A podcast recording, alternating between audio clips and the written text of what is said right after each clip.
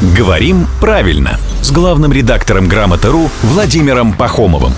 Здравствуйте, Володя. Доброе утро. У нас что-то прям эпоха большого спорта в рубрике. К нам обращается Ксения, которую не устраивает э, увлечение мужа футболом. Ну, не то чтобы само. Когда, скажем, случается ничья, да, и вдруг она от мужа или от комментатора, или еще от кого-нибудь слышит про ничейный счет. Ну, ничья, ничейный Да. счет. Говорит, прям, ух, я не согласна я. Я обещал с вами поговорить на эту тему. Как считаете, надо поправлять комментаторов, мужа или, в принципе, ничего страшного?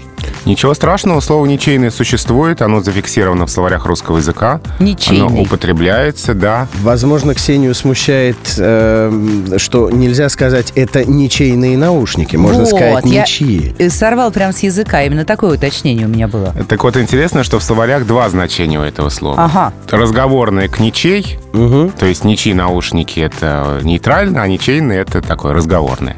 И второе значение у слова «ничейные», относящееся к ничье в спорте. И вот здесь как раз во втором значении ошибки нет. Это не разговорная, это нормальная форма. Да, это грамотно, и поэтому можно к комментаторам здесь не придираться. Ну как, ничейные ситуации на поле? Или как? Ну вот это именно к счету. А, все-таки Ничейный- только к ничейный счету. счет, да. Ничейный счет. Да, Ага. это, это не ошибка. Ну да, это слово из ситуации устного общения, из непринужденной речи. Но у комментаторов-то действительно речь непринужденная. О, порой настолько непринужденные. Абсолютно непринужденный, но не переходящий кромку поля приличий. Э, Главный редактор «Грамотру» Владимир Пахомов приходит к нам каждое буднее утро в 7.50, 8.50 и в 9.50.